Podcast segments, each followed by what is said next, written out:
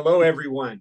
Welcome to Health or Consequences, the monthly Massachusetts health policy podcast by Commonwealth Magazine and Mass Inc. I'm John McDonough from the Harvard Chan School of Public Health in Boston, uh, joined by my co host, Paul Hattis of the Lown Institute. And today we are happy and pleased to welcome back to our program David Seltz, who is the executive director of the Massachusetts Health Policy Commission. Uh, David has been in that role since 2012, the first and the only executive director of the compelling organization that looks at everything around costs and other factors of the Massachusetts healthcare system. Uh, prior to that role, he worked for Governor Deval Patrick as a health policy advisor, and before that, the uh, state senate president, Therese Murray, as her chief policy advisor. So, an extraordinary background for such a young guy. And we're thrilled to have you back. Welcome back, David. Uh, thanks so much, John. It's great to be back and uh, uh not so young anymore. I'm actually uh, coming up on my my 20 year anniversary in state government, um, but very pleased to be able to to chat with you both today. Time flies when you're having fun, that's for sure. So I will start out with the first question. So the Health Policy Commission recently went through its annual round of uh, cost trends reporting and public hearing with witnesses, including uh, the governor and the attorney general, and putting out, as always, an excellent and outstanding uh, report on where we are in Massachusetts.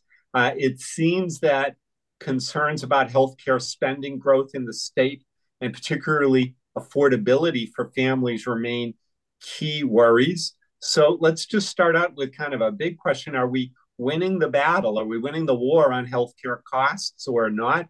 And also, a related question are other states that have copied the Massachusetts path now leaping forward ahead of us, or are we still at the uh, front of the parade in terms of state cost control? Uh, thanks, John, and and thank you again for for having me on. This is really kind of a perfect timing to be able to to have this this conversation with you both because, as you mentioned, we uh, released our annual report earlier this September, and and just last month held our 11th annual cost trends hearings, which really is kind of our unique you know checkup every year about about how our healthcare system is performing, and so. You know, I think some of the major themes that came through for me at the hearing was really around Massachusetts residents and families struggling with the affordability of healthcare. You know, we started the day at the hearing um, by doing something we, we hadn't quite done in this fashion before to cost trends hearings. We invited uh, leaders and organizers from communities across Massachusetts to share their everyday perspective about how uh, families, individuals, residents are struggling with healthcare costs. And that testimony was both powerful and sobering because I think what we heard was that many Massachusetts families are facing a really difficult trade off in their decisions every single day whether to be able to pay for their heating bill or go to the grocery store versus being able to afford to fill a needed prescription too many Massachusetts residents, uh, by a survey a few years ago, nearly half of adults said that they are foregoing necessary care due to the cost of care. I think this is really important because, John, as you know, we, we started this journey in Massachusetts really around healthcare access and uni- universal access to care. And we made that a centerpiece in Massachusetts of our reform in 2006 to get everyone into affordable health insurance. And what we're seeing today is that even for people who do have health insurance, they're unable to afford the care that they need. And so what we have is a growing population of functionally uninsured residents. These delays, when people forego the care that they need, that leads to an exacerbation of health conditions that can lead to unnecessary emergency department use and hospitalizations and more costly care in the long run and worse health outcomes. The second thing I think we heard from the hearing, which we also see in the data, is that certain residents, such as those with, with lower income and Black and Hispanic residents, experience even disproportionately higher affordability challenges, which can lead to uh, a persistent health inequities. So, in some from the hearing, I, I do feel like we are at an inflection point of this healthcare reform journey, and that there needs to be action to, to update the tools and levers in order for us to maintain our position as a national leader. So, you mentioned about other states and and other states and how they may be leapfrogging Massachusetts. And we see across the country, um, one, uh, a really encouraging trend that many states are adopting uh, the framework that we have put in place in Massachusetts. But as they're doing that, they're learning lessons from our experience. And in some cases, they're going beyond what was initially part of our, our legislation. And there, there are a number of different areas um, that I could touch on here, but let me just let me just pick one area, and then hopefully we can we can touch on some of the others in the course of the conversation. One area that that states across this country have been really active on is oversight and accountability for the pharmaceutical sector. Uh, pharmaceutical spending is the biggest driver of healthcare spending. I, mean, and by that I mean it's growing the fastest in terms of uh, all sectors of, of healthcare spending. And state policymakers across this country, and I'm talking red states, purple states, blue states, they are advancing bills uh, focused on the rising cost of prescription drugs. I just looked this up um, before talking to you, but just this year in calendar year 2023, as of September, 49 bills have become law in 29 states on pharmaceutical pricing and access issues, uh, including the oversight of uh, pharmacy benefit managers. In May, Minnesota became the seventh state to establish a prescription drug affordability board. And so this has been a trend across this country and is one in which Massachusetts also needs to take action. I think this is an area where I'm optimistic that next year Massachusetts will join many of these states who have, have already taken action on this issue. But that is one area that I wanted to mention up top. David, this is Paul Hattis joining our three way conversation. I want to add my words of welcome. And uh, we'll come back a little bit later, maybe to this optimistic hope that you have around pharma. Let me deal with something which seems a little bit more challenging, perhaps. So, you know, in terms of the drivers around affordability. And from the hearings, uh, those who were present, yourself included, heard from the two CEOs of Mass Blue Cross and Point 32, uh, Sarah Iselin Cain Hayes, both of them there said that one of their great worries is the reality they're facing that when they have provider price negotiations, especially on the hospital side, just after pharma in terms of the contribution of, of, of growth towards spending, uh, it appears that the benchmark or the discipline of the benchmark being in the room to try to reduce the rate increase requests they're getting is no longer there or at least functioning do you agree that that uh, maybe is happening, or unless you you observe or hear that that's happening? And what should the state do in response to that fact? So, first of all, thanks, Paul. Um, and I do want to make a small technical clarification up top, which is to say okay. That the benchmark is really a statewide measure of total healthcare expenditure growth across all health plans, private and public it was not designed as a cap on individual provider contracts, but really, I think is is a target that you know we should all be working towards. That everyone, the health plans, all of the providers should be working towards in good faith. So I'm not surprised that some providers will be requesting commercial rating increases in excess of the benchmark. And in fact, depending on the particular context of that healthcare provider, and by that I mean what is their relative commercial pricing compared to peers, the proportion of you know public payer patients that they serve, their overall efficiency, the impact that they have on total healthcare spending. Such a contract may not be as concerning as others, again, depending on that context. And, and by the way, those are all the things that we look at when determining whether a performance improvement plan is appropriate. But all that being said, we do recommend changes to the benchmark process to modernize and strengthen our approach in order to ensure that all those market participants are continuing to work in good faith toward the shared goal.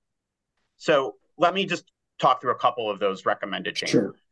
First, we need to update the metrics by which we identify healthcare providers for potential review by the HPC uh, in our performance improvement plan process. I, I promise you, I won't get into the technical details here, but under the current process, uh, many provider types, including hospitals and specialists, are not referred to the HPC for review. I think your listeners may find it really surprising that hospitals are not directly referred to the HPC for review under the current performance improvement plan process. But that is the reality uh, in our current law that does need to be changed.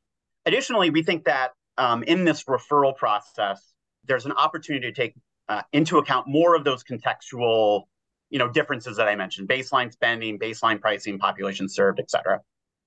Um, and then finally, we think that this list should become public. We recommend that the, the list of entities that are exceeding the benchmark in any given year should be something that is part of a public dialogue and conversation. Uh, originally in our law, that was set as a confidential list that the HPC reviews every year. And I think there was, I think, an appropriate concern um, that entities, if their names were shared publicly, you know, that, that the data may not be um, reliable enough and that organizations could be kind of misidentified in a public way that would have negative consequences. Well, we're 11 years into this. We have 11 years of experience of looking at this data and understanding this data and being able to contextualize this data. Why is this being kept from the public conversation? Okay, so a couple things about PIPs and review process. Second is um, we recommend that we follow the lead, again, in mentioning states that have gone beyond Massachusetts. Both Oregon and California have um, an option for financial penalties uh, in addition to the performance improvement plan process. Again, to just strongly encourage uh, all market participants to keep their spending below the benchmark trend. I think, as you know, Paul, our current financial penalty is capped at, at $500,000. I, I don't know that that is a significant deterrence um, for organizations that have um, billions of dollars in annual revenue uh, to focus uh, intensely on bringing their trend down. And then finally, we recommend that there's an opportunity to complement all of this work on the healthcare cost growth benchmark with other benchmarks that are really focused on the experience of affordability and the experience of health equity. And so, you know, kind of taken together, all of these changes would have uh, would establish a, a, more comprehensive framework um, for setting goals, tracking progress, and keeping our collective selves accountable to those goals. So, David, one item in your report particularly struck out to me. It was a uh, data point on the uh, shrinkage in the small employer health insurance market, companies under 50 who are providing health insurance to their workers. And according to the data from your report and elsewhere, the numbers have gone from 663,000 covered lives in 2010 to 385,000 covered lives in 2021. So for for Jon Hurst from the Retailers Association, this is a uh, hair on fire moment, and it seems to me to be akin to a market collapse. Um, would you accept that characterization, and what does it mean, and what does it say to you? Yeah, your listeners can't can't see me, but I am nodding my head as you were were setting this that up. I, you know, I I think this is very striking and very concerning. And what we found in our report was that this decline is largely the result of an increase in the number of employees of these small businesses who are choosing not to take their insurance option offered. Well, why is that? Well, obviously, one primary reason is the insurance is unaffordable. Let me share just a few more stats on this. From 2012 to 2019, premiums for small business employees grew 27.5%, while wages only grew 17%. So premium growth in this market is outpacing wage growth. And as small businesses, you know, understandably look to limit the impact of those premium increases, what are they doing? They're turning to high deductible health plans, shifting more of those costs onto their employees. And in the small group market, uh, the number of you know enrollees in high deductible health plans has doubled um, from like 2012 to 2021, and now accounts for 72% of small group enrollment. So it's clear from this data that we have a market that is losing enrollment, where premium growth is outpacing wages, and that more and more the only solution is to turn to high deductible health plans. So to me, what this says is we need more affordable health insurance options for small businesses. The good news on this front is that there actually are some very good uh, plan options available to small businesses through the state's uh, Health Connector for Business platform. Uh, this is a platform run by our Health Connector Exchange, and it has a specific platform for small businesses, which allows employers to shop among uh, commercial plans. And some of those premium levels are very competitive, um, even nationwide. So, admittedly, though, I have to say the uptake enrollment in the Health Connector for Business platform uh, is relatively low. But nonetheless, I think this is an opportunity. Uh, Governor Healey highlighted this at the cost trends hearings. Uh, we had the executive director, Audrey Gasteier, highlighting this opportunity for small businesses to be able to um, avail themselves of more affordable options. But I, I, guess my last point I would say is that we do need to take some urgent action here to help stabilize this market. As you said, the declining enrollment. I don't know that I would say it is uh, in collapse, but it is maybe collapsing or at least in, in a spiral. And so, how do we kind of turn around that spiral or at least stabilize? And to me, that goes beyond just um, the Health Connector for Business, even though that's a great opportunity we need to do the other recommendations that we have that actually get at the underlying drivers of healthcare costs. So let's look at provider pricing, let's look at hospital facility fees, let's look at health plan oversight, let's look at all of these things which we know are kind of the key to moderating the underlying drivers of cost growth. David, let me uh, move you to reflect a little bit on some of the market dynamics of, you know, tied to expansions, rebuildings, affiliations, something that seems to always be present in our healthcare marketplace here in Massachusetts.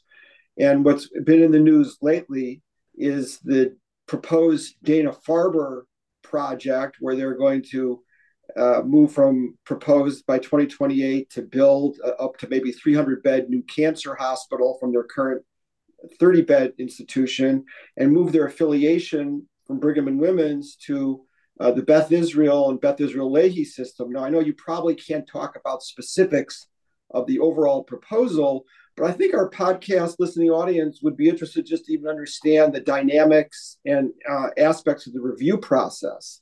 How will review duties be divided between you guys at the HPC and the Department of Public Health? Who will be some of the ultimate decision makers on whether the overall uh, proposal and its pieces go forward. Yeah, thanks, thanks, Paul. This is clearly a, a really dynamic moment in in our provider market. We, you know, you can't even open up a newspaper or click on uh, your great blog, Paul, uh, without hearing um, about either new relationships, new affiliations.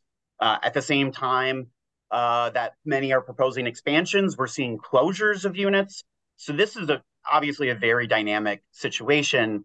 And what we know and why we care is that changes in the business of healthcare and how business is structured and corporately organized in the state absolutely has an impact on cost, quality, and access. And that is why, as part of this, you know, initial law in the HPC, um, we had this innovation of being able to track these changes and being able to evaluate uh, their potential impacts and report on them publicly. So that's a broad statement. Let me say a little bit more about this specific proposal uh, with Dana Farber. You know, I think clearly on its face, this is a significant new proposal uh, that would have considerable impacts on on cost, quality, and access for cancer care. I'm not in a position to to characterize today whether those impacts are uh, positive or negative increasing or decreasing. Um, but I think on its face, one can say this is a significant new proposal.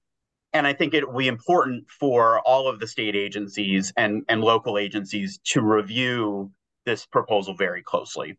So uh, the parties here, uh, which includes Beth Israel Deaconess Medical Center and, and Dana Farber, um, they have filed a notice with the HPC that's uh, regarding their new um, clinical relationship uh, that would support the operation of the new facility. At the same time, uh, the parties we understand are working towards a completed filing of a determination of need proposal uh, with the Department of Public Health, and that's you know really for the approval of the construction of the new uh, 300 bed uh, facility and, and other um, technologies. Obviously, these reviews are, are, are kind of fundamentally interconnected. We have one that's about the relationship that will help support the operation of the new facility, and the other is really around kind of the uh, building and creation and expansion of cancer beds in Massachusetts. And so I think between HPC and DPH, appropriate to our different legal authorities and lenses, we're going to have to kind of think about how we coordinate our reviews here as these move forward. As you know, we do not have the authority to deny a proposed transaction. Um, so when you ask like who is going to green light this or red light this, that is not uh, the HPC's role. We can conduct, you know, a more fulsome, comprehensive review, call the cost and market impact review, and if warranted, we can um, refer our report to the Attorney General's office. Uh, we can also comment uh, into the determination of need process. Um, and it's really those two agencies, the Attorney General's office and the Department of Public Health, that have those greater regulatory tools to uh, consider whether and how uh, the project and the proposal will move forward. But as I said, we're we're still in our preliminary review stage, um, and so um, don't want to to prejudge where that will land for the HPC. Any sense um, of the time frame of when this will this review process and ultimate decisions play out? You know, I suspect uh, we at the HPC uh, will be needing to make a decision about whether or not to move to a full cost and market impact review in the next near months. I mean, we we have uh, a 30 day initial time period where we can review the the notice. Oftentimes, we engage in a back and forth with the parties and you know we want to do our due diligence. But i suspect this will be uh, this will be an important decision early next year. David let me move you back a little bit to the recommendations that have appeared in the cost trends reports now for a couple of years um, which have included on the provider side the idea or concept of either absolute price caps for the highest paid or price growth caps, like, for example, they have over hospitals in Rhode Island. Is that something that's still a priority that dealing with the, the pricing structure, getting the legislature to act on it, something is still a priority from the HPC's perspective? Yes, of course it's a priority, Paul. um, let's start with the data and facts. We now have over a decade of data and research which confirms again and again that provider prices continue to be the primary driver of healthcare spending growth in Massachusetts. In addition, we know that there continues to be significant variation in prices between Massachusetts providers for the same set of services, which can divert resources away from smaller community providers, uh, many of which, as you know, service you know vulnerable patient populations and divert those resources towards larger and more well-resourced systems. And let me just put a finer point on, on that really quickly. Since we know that commercial price variation often disadvantages those providers who care for the populations with the greatest health inequities, to me, this is as much of a health equity issue as it is a cost containment and affordability issue. And finally, there was a Congressional Budget Office study from a few years ago that actually was released just last year um, the data is from a few years ago, but this study found that Massachusetts had the highest inpatient prices, number one of all states compared to a national average. So, yes, addressing uh, excessive provider price levels, price growth, and unwarranted price variation absolutely continues to be among our policy recommendations. And listen, I know that setting, you know, guardrails to tamp down on excessive price levels and growth and in so doing, trying to establish some more fairness and equity payments is always going to have some strong philosophical opposition, some stakeholders. And I am sympathetic to that, especially at a time when the delivery system, you know, is in many ways still recovering from the pandemic and from a, a workforce challenge. But I, I, guess I would say I would challenge us to think that there could be a, a range of options and approaches here. Such as like only establishing uh, fair pricing limits for commercial prices that are far in excess of what Medicare would pay or from a statewide average. Or you could phase these reforms in over a number of years. Or maybe the limits are only triggered, say, if an organization couldn't stay below the benchmark. So, you know, I think there's different ways to approach this that um, could establish more fairness and equity and provider pricing while, you know, minimizing perhaps unintended harmful consequences um, on provider financial stability. And we look forward to working with the legislature to flesh out what some of those approaches may be. So, David, for a good number of years now, the commission, your board have been seeking uh, more authority from the legislature in terms of addressing the continuing problems that you see around cost and quality. Do you have any sense um, from your conversations with the legislature that they are more amenable to it now than they've been? Because for the most part, they blow a lot of kisses at the commission and tell people how much they appreciate you, but then we don't see the real action in terms of giving you the authority that you've been telling them for quite a long time you actually need. Any change in the temperature in terms of dealing with the legislature and, and the governor's office? Yeah, as I think you know, I take a glass half full um, viewpoint on this. We we've built, I think, a really incredible relationship with the legislature. Uh, I, I don't think it's it's just blowing kisses. I think it is a relationship that's built on on trust and our role as a, a trusted, objective, you know, independent policy agency. Um, every year, they um, assign us some new studies and reports on really tricky and important healthcare policy issues like how do we pay for telehealth? What do we do about our healthcare workforce? how do we approach health disparities and what's the impact of COVID 19? I could go on and on in terms of all of the different um, questions that the legislature has uh, entrusted the HPC to, to really look into. And, you know, it's not just, you know, reports and studies. We were a part of the drug pricing reform uh, legislation that passed a few years ago that allowed for Mass Health to negotiate, um, you know, supplemental rebates. We were, we're a part of that law for the first time, gave us authority to do uh, drug pricing reviews. So I see, you know, kind of the long arc of history here, and and these are these are difficult and tricky and thorny issues that don't often happen in the course of one legislative session. But when I look back over the last uh, number of legislative sessions, I see that um, many, if not all, of our our recommendations have been included in bills that have been filed many of which have been passed uh, by either the Senate or the House. And I think this is the year. And this year, I mean this session, next year, um, because 2024 is the year. Um, we have more than 10 years of data and lessons learned. And it's time to modernize and evolve our approach if we're going to be successful for the next 10 years. And I am optimistic that Massachusetts will take that next step forward in our healthcare journey, um, centered on cost containment, affordability, and equity. Thank you, David. One one final question. So the governor, the legislative leaders, the Health Policy Commission, Attorney General, all around are totally committed to addressing the problem of health equity that you mentioned earlier.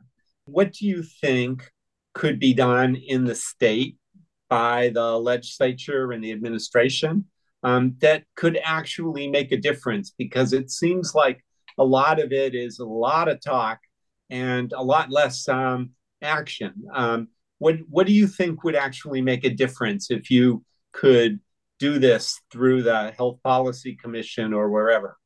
I also hear a lot of that talk, but I also see some momentum here. Um, I see momentum and I am so encouraged by the creation of organizations like the Health Equity Compact, uh, which has brought together healthcare leaders of color from across this Commonwealth who are putting forth um, and advocating for legislation. Uh, and beyond that, uh, advocating and, and holding state agency and state governments speak to the fire to make sure that it isn't just rhetoric, that this is this is action. So Um, the development of the Health Equity Compact, I think, is a really, really positive development. One of our key recommendations and one of our um, topics that we talked about at the healthcare cost trends hearing was this idea of, of setting um, some health equity targets or goals. Or, you know, we call it a health equity benchmark, but it may not be, you know, one specific benchmark. But it appears to me that there's an opportunity for us to come together as government, as public and private advocates and stakeholders to um, identify what specific areas we want to focus in on, set targets for improvement, and then measure ourselves and hold ourselves accountable. And that could be things uh, where we know that there are just known disparities, right? Like maternal health care. Okay, let's set ourselves a goal to make sure that there are, you know, zero negative maternal health outcomes in Massachusetts by X date. And then you can back in all of the policies and interventions that would help us get there. Let's look at diabetes or cardiometabolic diseases. I think that there is a real opportunity, and I, I feel this energy and this leadership is going to come from Governor Healey, um, Secretary Walsh, um, to be able to bring together and harness you know, not just all of the healthcare agencies in the Commonwealth, but all of the agencies that also have an impact on health equity, housing, transportation, childcare. We know that these are interrelated factors. And I think that leadership, that the governor and the secretary will lead us uh, to take action on this area. David, I want to David sneak in a final question since you mentioned it at the beginning of the broadcast, which is pharma spending we just saw the Senate pass its pharma bill, the House likely taking something up in 2024. Can we make any progress on spending at a state level through this kind of legislative efforts? Absolutely. We have already taken a step forward. I mentioned the reform that we did a few years ago around allowing for MassHealth to uh, enter into negotiations um, with the backstop of a potential uh, drug uh, value assessment by the Health Policy Commission. Secretary Walsh at the cost trends hearing said that those reforms have generated more than $400 million in savings to the state and to the state Medicaid program over the last few years. That's not insignificant money. And so think if we could extend some of those reforms to the Group Insurance Commission or to the connector, or even more broadly to the, the greater commercial market and be able to drive savings, uh, not just for the state Medicaid program, but for all of the different markets that are struggling with healthcare costs. So, yes, you know, there is absolutely a need for federal legislative action when it comes to the pharmaceutical sector, but there are also things that states can do. The Senate um, reform is an incredible step in this direction. And I am, again, not to say the words again, but I am optimistic uh, that the House and the Senate uh, will find compromise on this issue um, and, and lead us and create a structure for us to uh, maintain our leadership on, on healthcare cost containment. David Seltz, Executive Director, Mass Health Policy Commission, joining us for another incredibly vibrant and informative dialogue. Thank you so much for being with us, David. Good oh, luck in you. all your challenges and happy 2024 when we hope a lot of great things are going to be coming our way. Thanks very much. And thanks to my colleague, Paul Hattis. We will be back again next month. Thanks, everybody.